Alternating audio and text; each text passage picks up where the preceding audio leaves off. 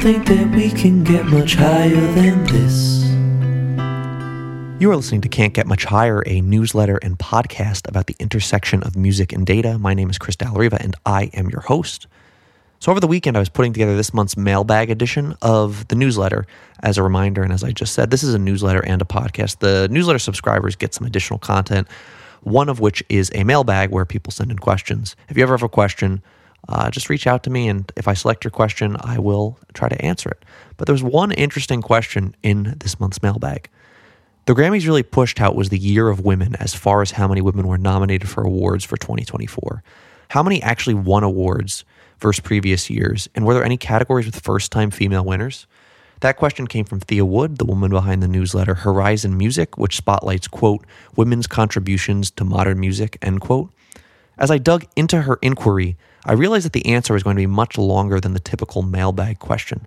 So I decided to give it the full newsletter treatment. While I didn't answer her question in full, I unearthed some pretty fascinating ways to quantify sexism at music's biggest night.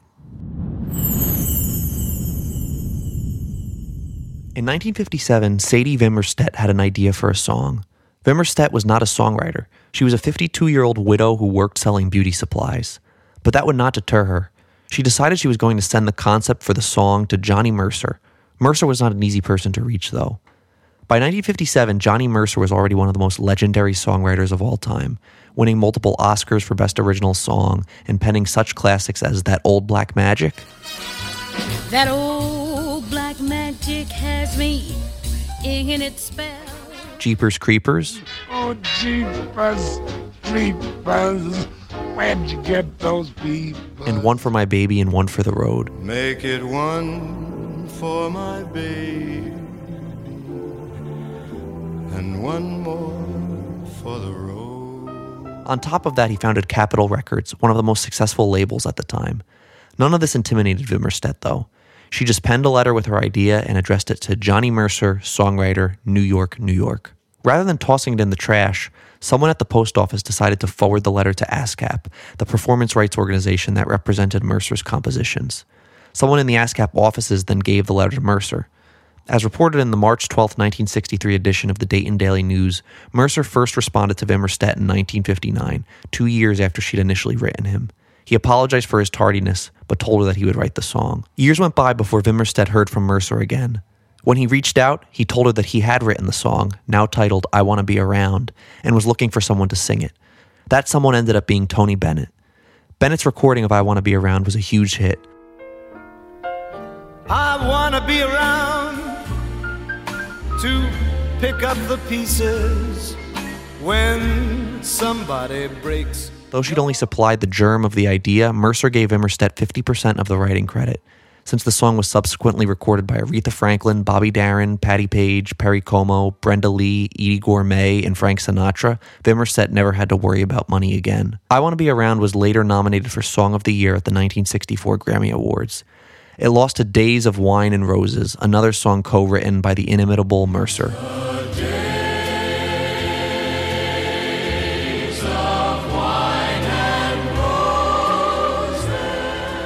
Among many astounding facts about this story is that Sadie Vimmerstedt was only one of six women nominated for Song of the Year during the 1960s. This is a far cry from the 2020s when 34 of the 44 songs nominated for Song of the Year have had at least one woman credited as a songwriter. This made me wonder when things changed or if they changed at all. Were women still underrepresented at the Grammys? To answer these questions, I focused on the four most prestigious awards handed out by the Recording Academy Album of the Year, Record of the Year, Song of the Year, and Best New Artist. All these awards have been around effectively since the ceremony's inception. Using these awards, we can try to see if there is evidence for sexism in both the nominating and winner selection processes. Let's start with the former. We need to establish a few things first. Primarily, over the years, the people who are eligible to receive each award has changed. In the early 1960s, for example, Album of the Year just went to the artist, whereas today, producers and songwriters involved in the album will also get a trophy. I decided to simplify things because of that. When I was quantifying the gender of the winners and nominees for Album of the Year, Record of the Year, and Best New Artist, I just look at the artists themselves. For Song of the Year, I looked specifically at all the songwriters because that is a songwriting award. I've elected to count women nominees in two ways, too. The more conservative approach only counts a nomination if it involved no men. For example, when Alabama Shakes was nominated for Best New Artist in 2013, they were not counted by this methodology. Yes, the group is fronted by a woman, namely Brittany Howard, but the other members are men. By contrast, my more inclusive approach did count Alabama Shakes. This approach counts a nomination if at least one woman was involved. What we see is that from the 1960s to the 1980s, women were severely underrepresented in the Grammy nomination process for the four most prestigious awards. By the 1990s, things started to improve such that nominations were getting closer to 50% men and 50% women. To be clear, a single year with a few women nominated is not strong evidence for underlying sexism in the nominating procedures. But over a longer period, we would expect nominations between men and women to be pretty much equal. As time has gone on, that is actually what we've seen. There's a similar pattern when looking at the winners of the big awards. Though women rarely won in the 1960s, it is extremely common for them to take home a trophy these days. That said, as I was looking through this data, I realized that just looking at the percentage of women who won wasn't ideal. Let's take the 1983 nominees for Record of the Year to understand why. Always on My Mind by Willie Nelson. Maybe I didn't love you. Chariots of Fire by Vangelis. Ebony and Ivory by Stevie Wonder and Paul McCartney. Ebony and. Stepping Out by Joe Jackson.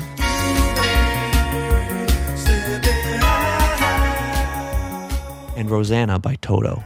Rosanna, Rosanna. When the Recording Academy handed the gramophone trophy to Toto for their groovy recording of Rosanna, you couldn't get mad about sexism in the winner selection process. There were no women nominated. As a voter, you had no choice but to vote for a man.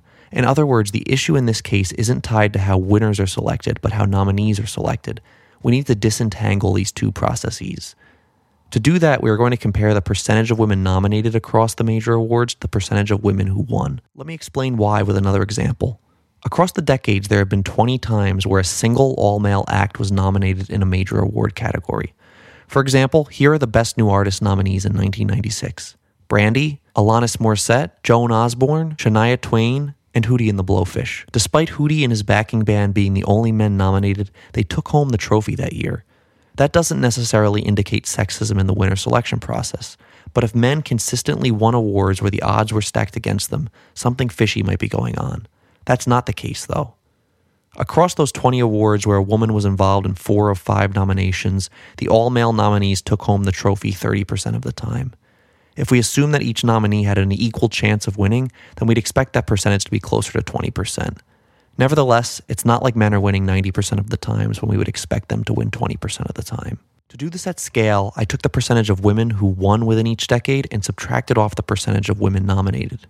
In a perfect world, we would expect this difference to result in 0%. If the difference is negative, it means that men are over indexing. For example, 10% of nominees were men, but they won 90% of awards. If the difference is positive, it means that women are over indexing. For example, 35% of nominees were women, but they won 60% of awards. Here's what we see when looking at the actual data.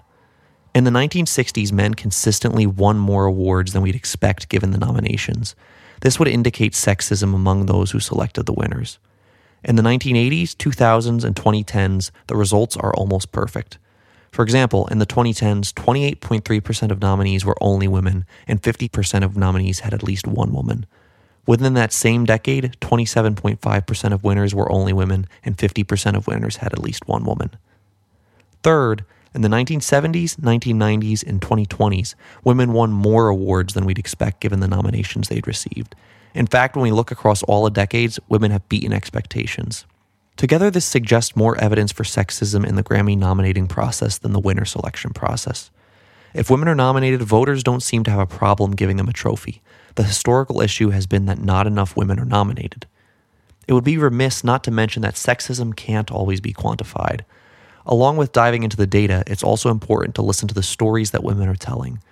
It's important to note when someone as powerful as Neil Portnow, the former president of the Recording Academy, says that women need to, quote, step up after a dearth of wins during the 2018 Grammy telecast. An attitude like that can be an issue even if it doesn't appear in the data. Nevertheless, this data gives me hope for a more equitable future in music. It gives me hope that a woman can be celebrated for composing a song on her own rather than having to reach out to one of the most powerful songwriters alive to get it made, just like Sadie Vimmerstedt did all those years ago. As always, we recommend a new song and an old song each week. The new song this week comes out of Mexico, so apologies if I mispronounce anything. It is called La Intención by Christian Nodal and Peso Pluma. I'm shocked that we've never really mentioned the dramatic increase in popularity in various forms of Mexican folk music in the last few years. La Intención is the latest song from Christian Nodal and Peso Pluma, two of the biggest Mexican stars right now. If you've never heard any of the subgenres that fall under the very broad regional Mexican categorization, stuff like norteño and mariachi, you will be shocked. Your shock will have nothing to do with the quality of the music. Your shock will be driven by how distinct the music is from other styles of popular music around today. Over the next few years, I suspect these styles will make a splash in some of the more prestigious Grammy categories. With that in mind, here is La Intención.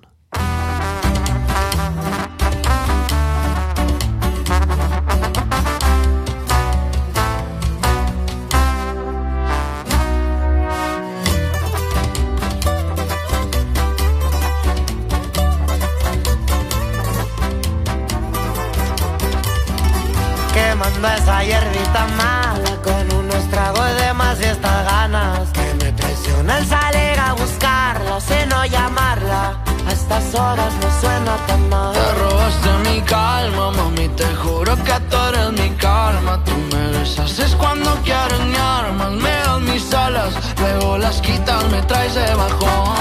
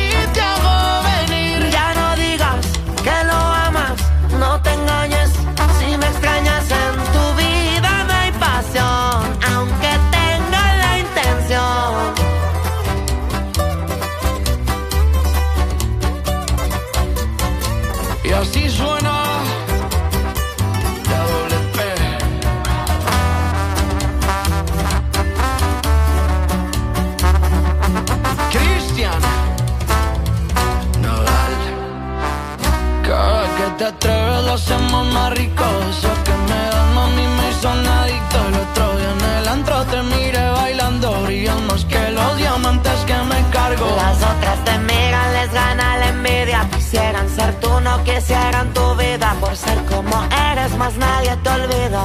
Ese estilo fino y cuerpo que aniquilo. Y es que cada día que pasa te pones más bueno. Me vale verga que tú seas ajena pa' los problemas. Soy más cabrón que al que traes de cabrón. No me importa si esta calentura es pasajera. Si en el infierno mi alma se quema,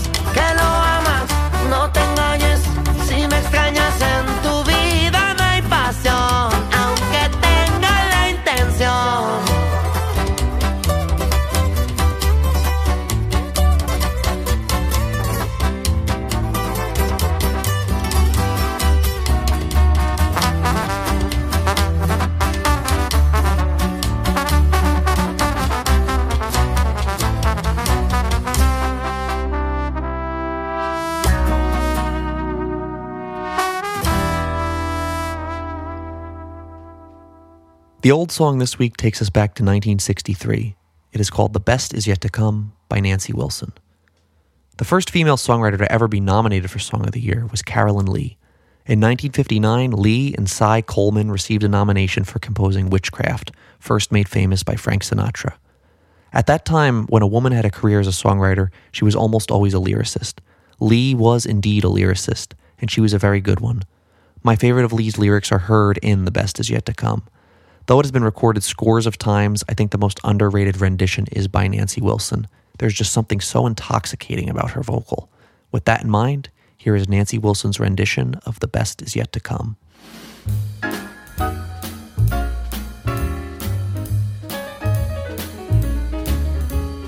Out of the tree of life, I just picked me a plum.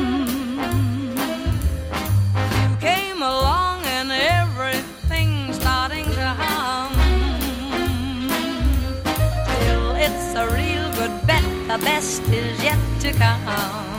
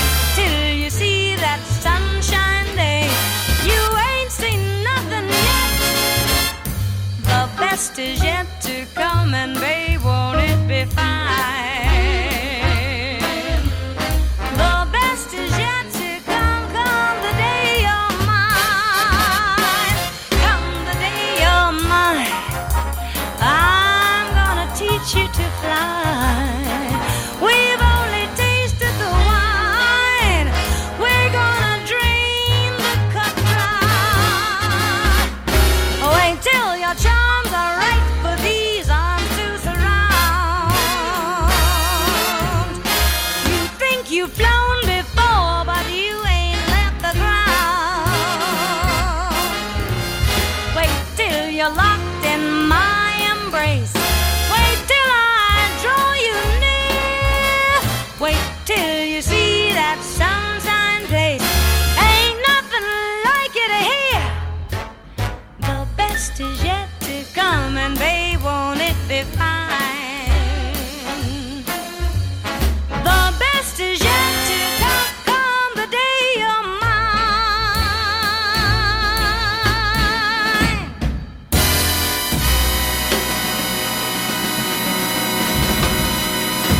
Thank you for listening to another edition of Can't Get Much Higher. Again, Can't Get Much Higher is both a podcast and a newsletter. You can go subscribe to the newsletter for some additional content that's not available on the podcast. My name is Christopher Dallariva, and I will see you next week.